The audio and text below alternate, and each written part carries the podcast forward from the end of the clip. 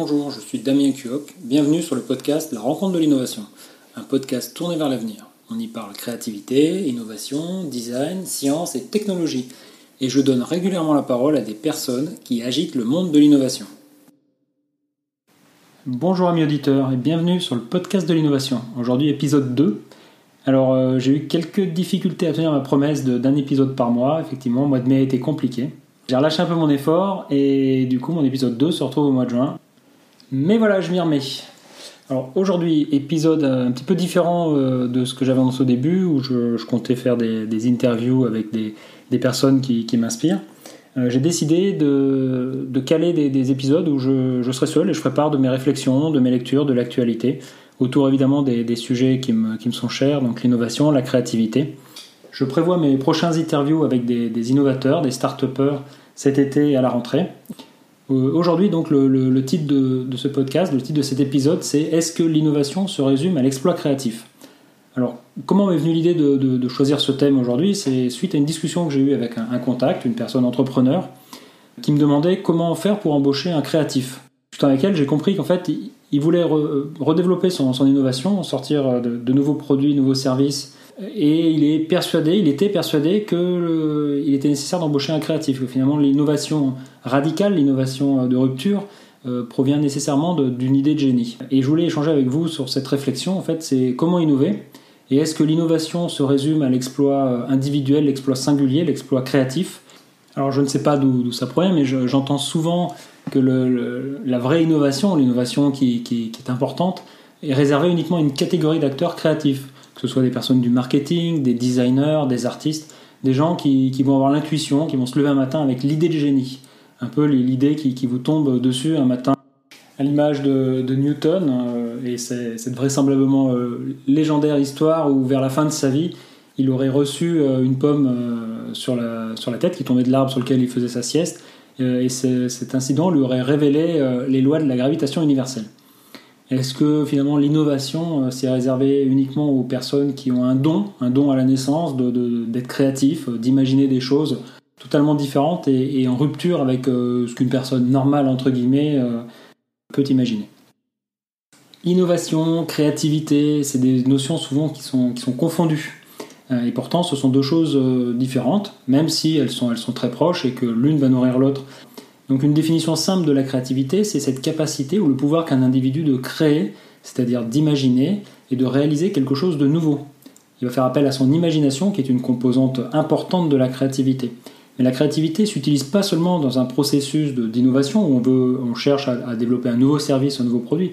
On peut utiliser sa créativité pour euh, résoudre un problème, pour euh, manager une équipe. Euh, il y a tout un tas de possibilités et je vous en parlerai dans un prochain épisode où je vous donnerai des techniques pour stimuler votre créativité. Et donc la créativité, elle est en lien avec, euh, avec l'intelligence créative. Donc euh, il existe plusieurs types d'intelligence. Donc l'intelligence, c'est cette faculté que l'on a à s'adapter, à appréhender, à s'adapter au monde qui nous entoure. Et il y a plusieurs types d'intelligence. On peut caractériser l'intelligence par intelligence créative, celle qui correspond à l'aptitude à inventer des idées face à des situations nouvelles, des situations inhabituelles. On va se baser sur son expérience, on va solliciter donc son imagination, son intuition. Euh, et euh, elle est différente de l'intelligence analytique, par exemple, celle du cerveau gauche, donc l'hémisphère gauche de votre cerveau qui va traiter la capacité à analyser. Euh, on, va on, est, on va traiter, évaluer et résoudre des, des problèmes. C'est aussi l'intelligence académique. C'est cette intelligence que l'on va mesurer par le fameux QI. On peut citer également l'intelligence pratique, donc euh, c'est l'hémisphère droit de votre cerveau qui traite cette intelligence et cette intelligence définit la compétence de réactivité face aux circonstances. Vous avez également l'intelligence émotionnelle. Donc l'intelligence émotionnelle, c'est cette capacité que l'on a à comprendre, à maîtriser nos émotions, à communiquer avec les autres. Et donc pour, euh, pour innover, euh, comme on l'a vu, il faut, imaginer des services nouveaux, mais il faut aussi que ces, ces produits, ces services répondent à un vrai besoin. Donc on a besoin de mettre en œuvre toutes ces intelligences l'intelligence émotionnelle pour s'assurer que le produit que l'on va développer, le service que l'on va développer, va euh, correspondre à un vrai besoin. Il faut faire preuve d'empathie, de bienveillance, de curiosité pour euh, que son innovation soit, un succès. Euh, il faut également faire preuve d'intelligence analytique et d'intelligence pratique pour passer de l'idée, qui souvent est sur un, sur un papier, on a un concept sur un papier, à un produit réel qui va faire appel à des technologies. Donc on voit que toutes les, intelligences sont nécessaires, alors que la créativité, elle, se repose essentiellement sur l'intelligence créative.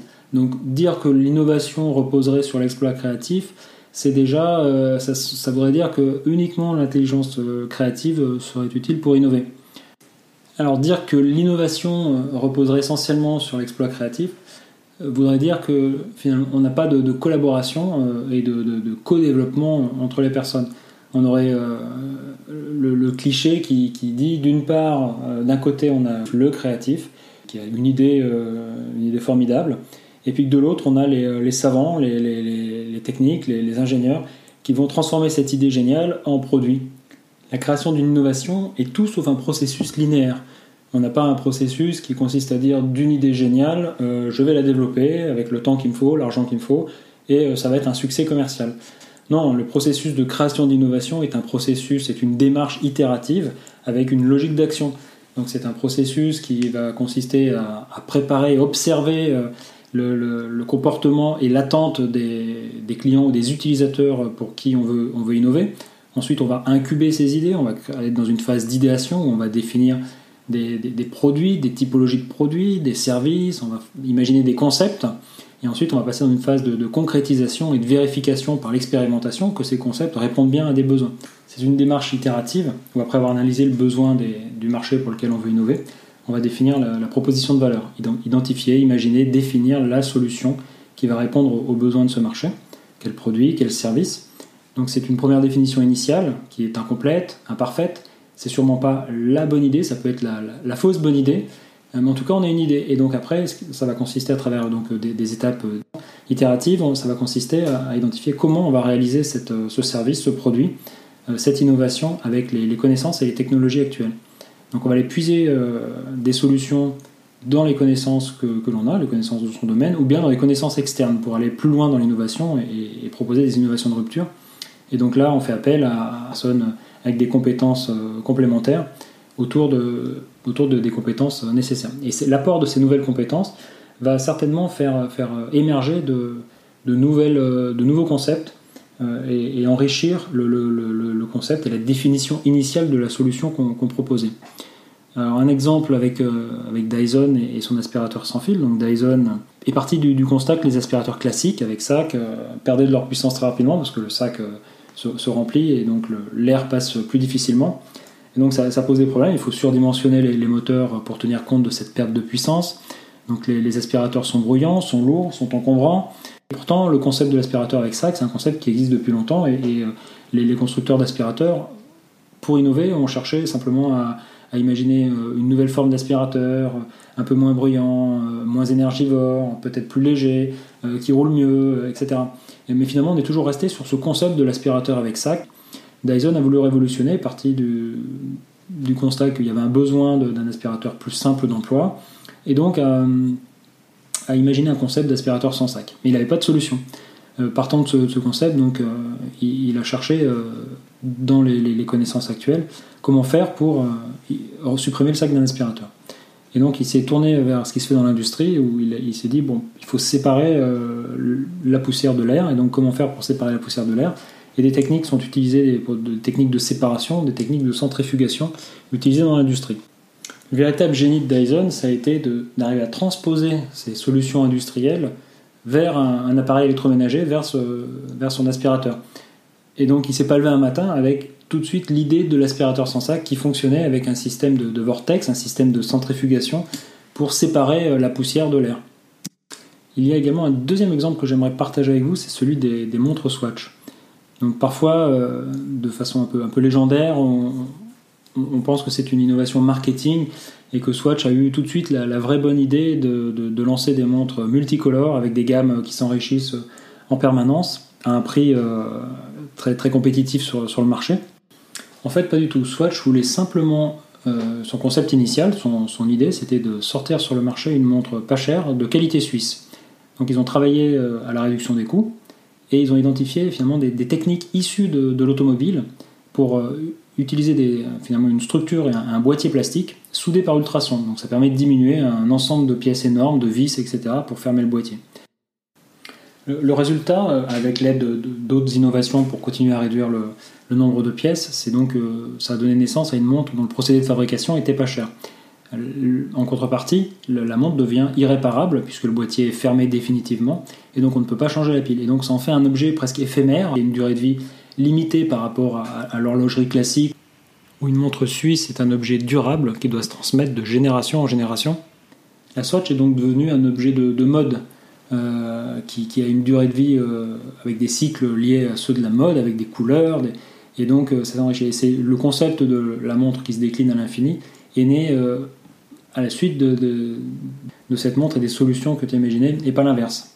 Donc pour terminer cet épisode, on peut conclure en, rassurant ceux qui avaient peur que l'innovation se résume vraiment à l'exploit créatif, en disant que même si la créativité est un pilier important dans le processus d'innovation, euh, elle ne se résume pas seulement à un exploit créatif.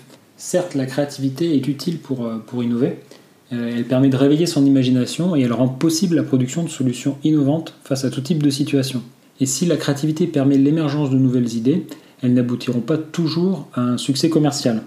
L'innovation fait appel à une, démarche, on l'a vu, itérative, et elle naît souvent de la collaboration de personnes aux horizons différentes, aux cultures différentes, aux savoirs, expériences variés. Alors non, même si la créativité est un pilier important dans le processus d'innovation, elle ne se résume pas seulement à un exploit créatif. A bientôt dans un prochain épisode. D'ici là, tu peux commenter, liker et partager cet épisode.